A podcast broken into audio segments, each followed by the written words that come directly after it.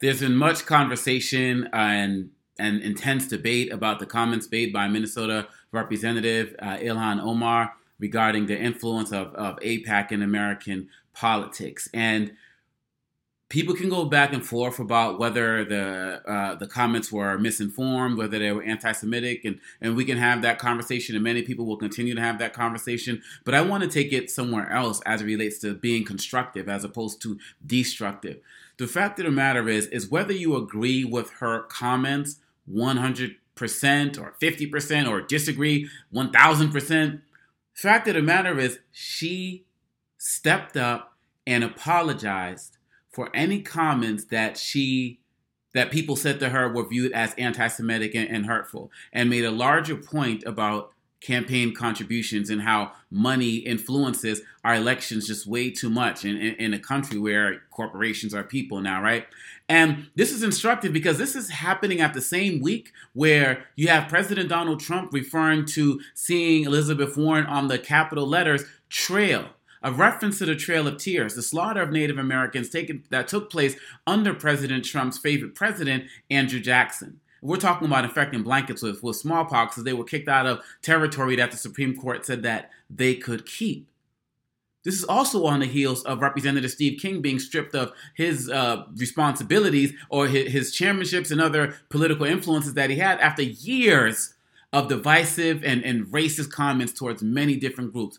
Neither Steve King nor President Trump have ever apologized. And Republicans have never gathered en masse to make them apologize and demand their apologies. And there's some story out there about Donald Trump saying, oh, what she said was reprehensible and she should resign. These are people who have no moral high ground. And the Republicans are review- revealing their hypocrisy by not calling on the president to apologize for his multiple racist comments.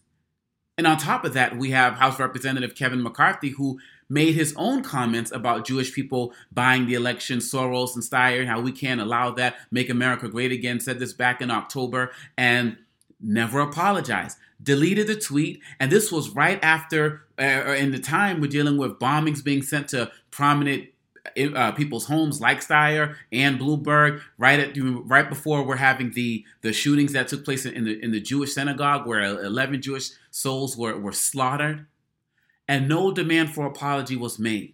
And nobody stepped up to actually make an apology on their own. This is the hypocrisy that is leading to the destruction of America.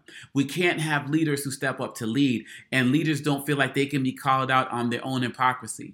You can condemn uh, Representative uh, um, Omar all you want, but she stepped up and recognized the wrong. And she's had several comments in the past that have been viewed as controversial, but now that she sees that she's a bigger representative for the people, you could be mindful that her comments are going to be more nuanced. And it's very interesting that we spend all of this time celebrating the diversity of, of, the new House of Representatives after the last election, but it seems like we're only interested in celebrating diversity in terms of look, but not diversity of thought.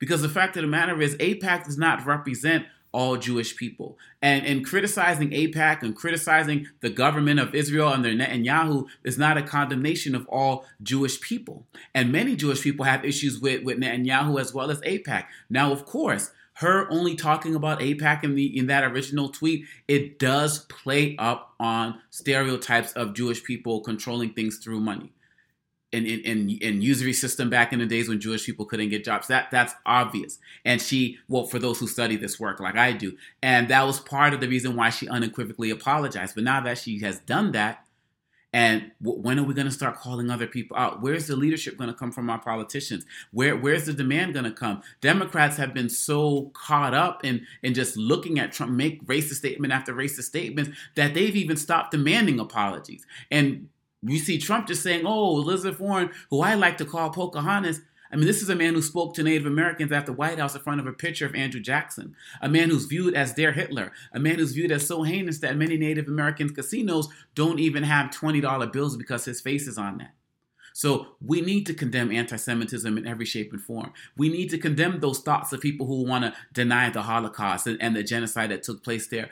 But Native Americans have suffered a Holocaust on their own land and their own soil in this own American community. How can these politicians and how can so many of these other people tolerate the hate and the ignorance that is continually and jokingly spewed on them by the president, his son, and the negative comments and the anti Semitic comments that come from many people on, on the Trump side of the world who talk about Jewish people buying elections in the form of individuals like Steyer and in, in Bloomberg and the like.